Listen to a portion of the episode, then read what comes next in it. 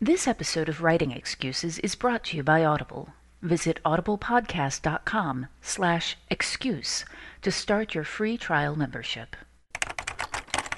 This is Writing Excuses, Season 6, Episode 30. Help! I can't end my book! 15 minutes long. Because you're in a hurry? And Howard's the best whiner in our group. yes, I am. Okay. Um, I don't know. Oh, I have I've been five upstaged kids. by I, I Mary should be the again. best whiner. I hear it all day. okay. Uh, Apparently kids we're and I work all at a bunch of home. whiners. we should have been 15 minutes long because we haven't had lunch. Okay. Hey, this is the uh, last episode for season seven, so It we really is. need to knock this Six. out of the park. Six. Season six, that's right. Howard has to And have lunch. seven. Um, Surprise, What do guys. This is the last episode ever. Happy New Year! Um, we are now moving actually um, to a ending our seasons at the end of the year rather than just making up, hey, we're going to end it now. So from now on, Writing Excuses will start in January for a season and end in December. Um, and one of the we decided to end with this one, number one, because it's thematically appropriate with endings, but also because repeatedly the one of the biggest questions we get, even though we've kind of podcasted on this before, is people having trouble ending their books. Help! I can't end my book. Yeah, we hear it a lot. Yeah, endings seem to be the, the most baffling part. So I'm gonna I'm gonna start throwing at the um, podcasters a few problems that I see new writers running into, and we're gonna give advice if you happen to be in this situation. Um, the biggest one I, I, I hear is I've written myself into a corner. This means I'm at the 90% mark or maybe the 80% mark through my book. All of my characters are spread out in different places, um, and I've given them these huge problems to overcome, and I don't know how to uh, overcome them without doing a Deus Ex Machina. What do you say, say to this person? Well, I have two ways of handling that because Okay. I have done that myself. Um, way number one is to go ahead and do the Deus Ex Machina, and then to go back Okay. And, and layer in everything it. that I need so that it is not a Deus Ex Machina. Okay. But I look at the situation, I'm like, what do they need to get out of this? He needs a razor blade. Okay, how could a razor blade have been in this scene already? Yeah. And then I go back and put it in. And I'll put brackets. I don't stop then. Right. I bracket establish razor blade earlier. Bracket. Yep. I actually write. I've said this before. Remember a bucket. Um, as Yeah. a Bill and Ted reference. Um, you'll get that Remember if the you garbage remember. can. Yeah. So that's one way. The other way is that I look at it and go, well, you should have put should not have put them in the corner. And I will I will tear out the words and I'll write them into a situation that I can get them out of. I, um, I do something very similar. Um, now, I'm an outliner, so I'm running into this problem very infrequently, but I do run into it because um, often you do need to discard your outline when something better comes along, and a really great conflict will occur to me, and I'll say, I, have I just have to go there. But how did I then do I overcome this? Um, and I'm usually doing the remember a bucket. But what I'm trying to do when I get into this situation, say, okay, I need to come up with the first couple of things that my readers will come up with, the first couple of things I come up with, and I need to toss those aside. Um, and because I want to, I want to go deeper. I want to have something that's really um, working. And what I'm not looking, what I'm looking for is not just, oh, I want this to be extra surprising. The reason I'm wanting to quote unquote go deeper is I'm looking for ways that it ties better into the characters and to the world um, and to the plots I've already established. I don't want just something that um, the, the, the, the problem with the Deus Ex Machina is that coming out of nowhere, and it's not just the foreshadowing; it's that it doesn't relate thematically. Yes. Um, and so I'm digging for that thematic connection, um, and that's what I'm, I'm. And that's sometimes really hard to come up with. I look for the smallest possible change to the circumstances there in the corner. What's the smallest thing I could change that uh, that leaves one of these characters the opportunity to exploit something to turn the tides? Okay. so that I can turn this around? What's the smallest possible thing that could happen? Maybe it's the bad guy doing something dumb, in which case, you know, well, go back to our dumb characters episode. Um, you know, that's going to have to be foreshadowed. But yeah, maybe it's the razor blade. I don't know. But I look for the smallest possible thing that could happen and make that happen because what that means by making the smallest possible change to the circumstances that means that the characters still have the opportunity to step up and be as big as they can possibly be which is really where you want them at the end of the book You want them to be overcoming something that seems insurmountable, and if you built something that's actually insurmountable, well, okay, you know, shave just a little bit off the top, Yeah. but make them jump for it. Yeah. Okay. I, I ran into this with Glamour in Glass that I had written him into a corner um, and then did a little bit of research and discovered that because I'm writing historicals, that uh, the chicken wire that I had built the entire thing around doesn't exist yet. Right. And, um, and suddenly it was. I, I was like, oh, I am. I'm not just in a corner, but my room has no doors. Wow.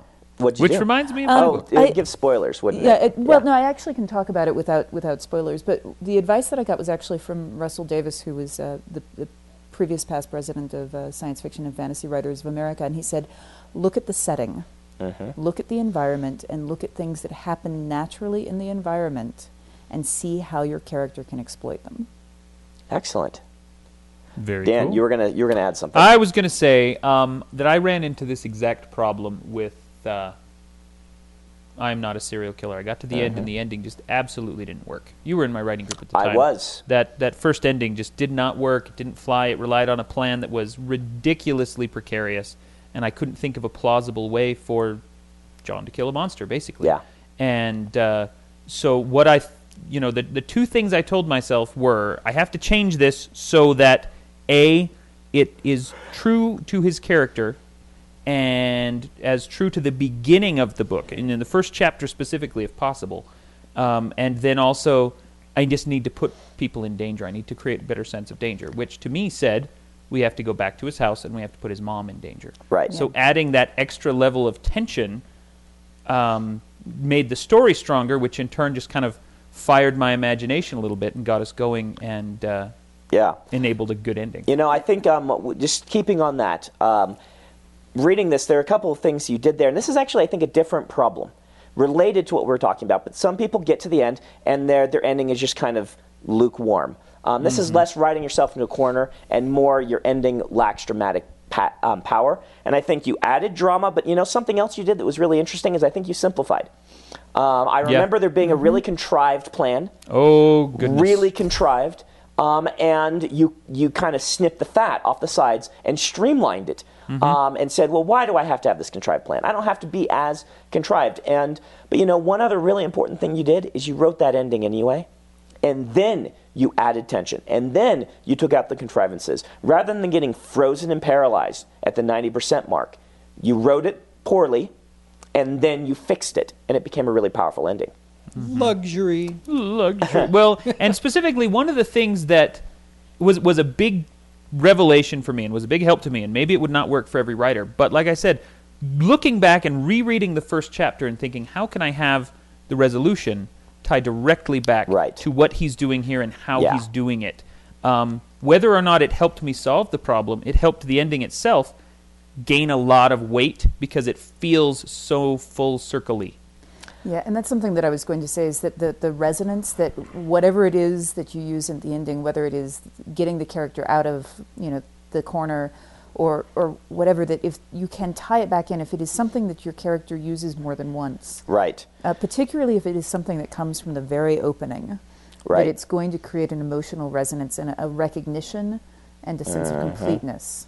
BetMGM has an unreal deal for sports fans in Virginia. Turn $5 into $150 instantly when you place your first wager at BetMGM. Simply download the BetMGM app and sign up using code Champion150. Then, place a $5 wager on any sport. You'll receive $150 in bonus bets, regardless of your wager's outcome. And if you think the fun stops there, the King of Sportsbooks has plenty of surprises in store. Check out daily promotions, same game parlays, live bets, and so much more. Download the app in Virginia today and get $150 in bonus bets instantly from your first wager. Only at BetMGM. BetMGM and GameSense remind you to play responsibly. See BetMGM.com for terms. 21 plus only, Virginia only. New customer offer. Subject to eligibility requirements. Rewards are non withdrawable bonus bets that expire in seven days. Please gamble responsibly. Gambling problem? Call 1 800 Gambler. Promotional offer not available in Washington, D.C.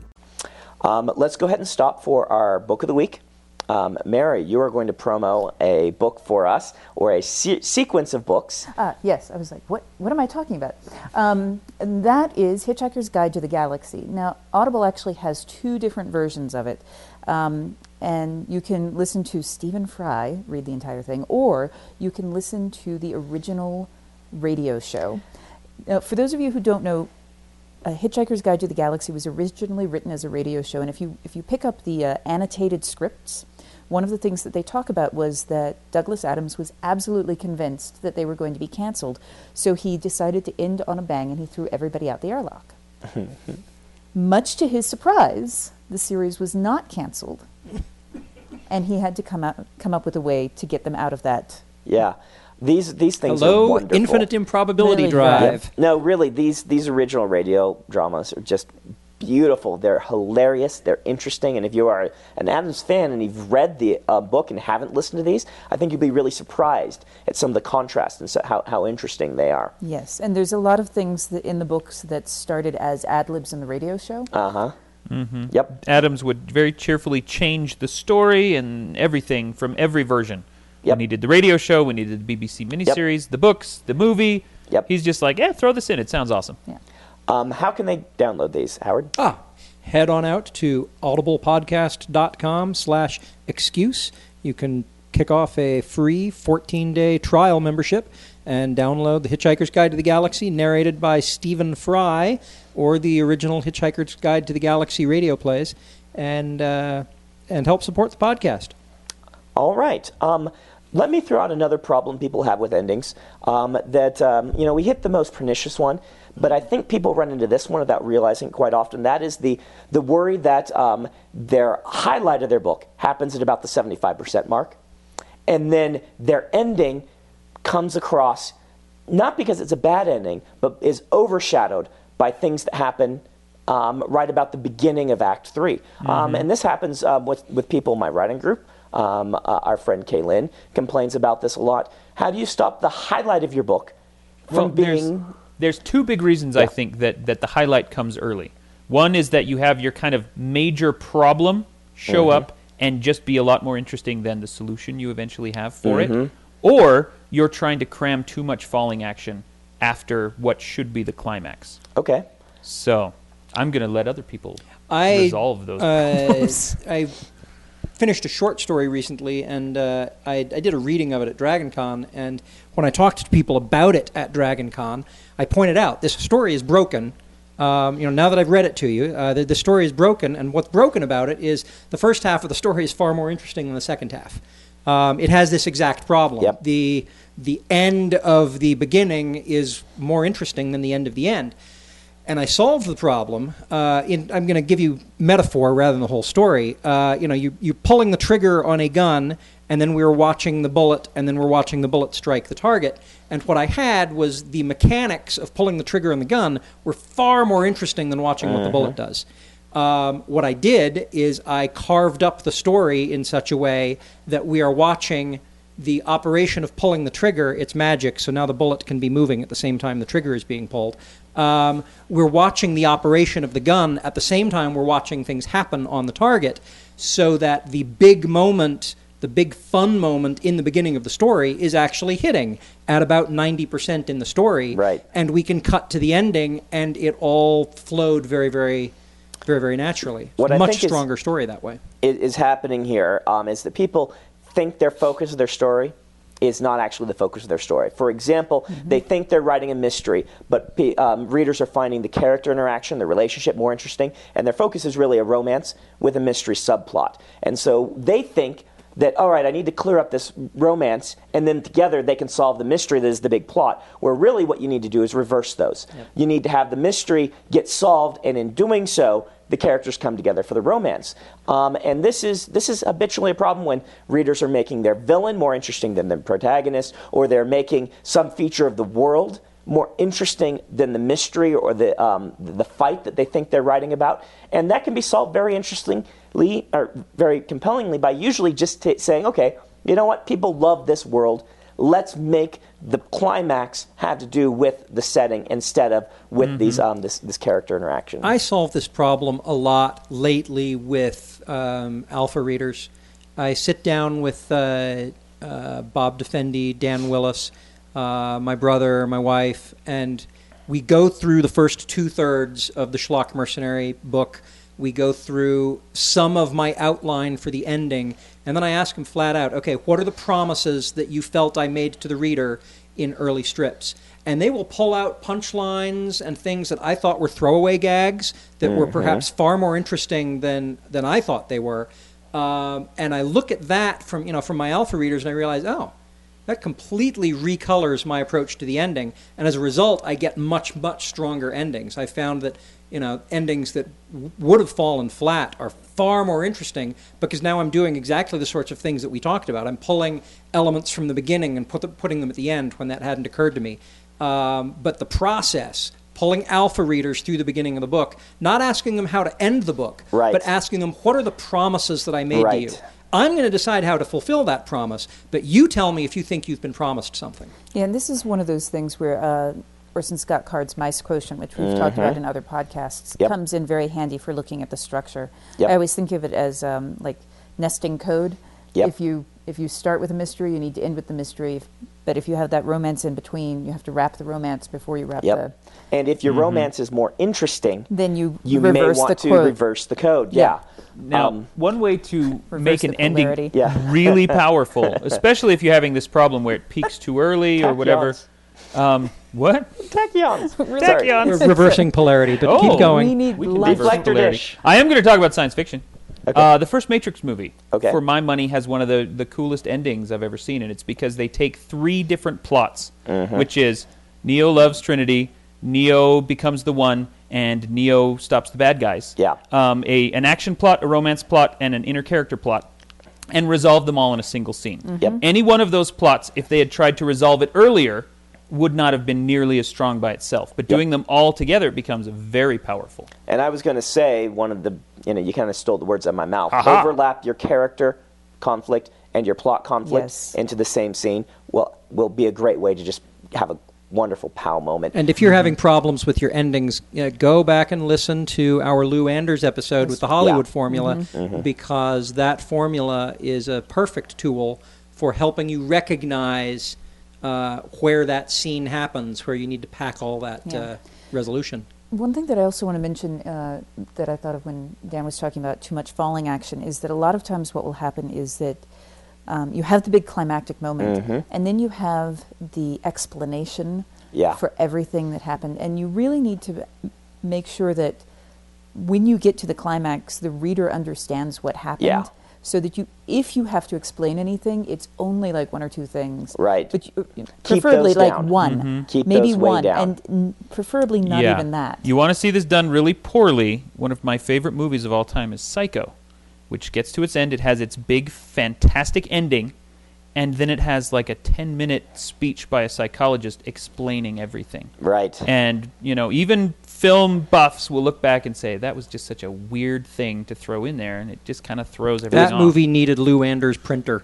It probably um, it, it, it probably was one of these um, uh, darlings that was hard to kill. Um, if you Mm-hmm. watch The Sixth Sense, one of the deleted scenes is a that sort of thing that had to get killed. Um, anyway, you, um, I'm going to let this cast go just a little bit long. It's our last one of the season because there were two things that our reader, our listeners, mentioned about endings um, in a previous podcast that they asked us about. So I'm going to quickly throw these out and let's talk about them. Um, one was someone asking, um, "How do you decide when to abandon your formula or your outline to help your ending, and when don't you?"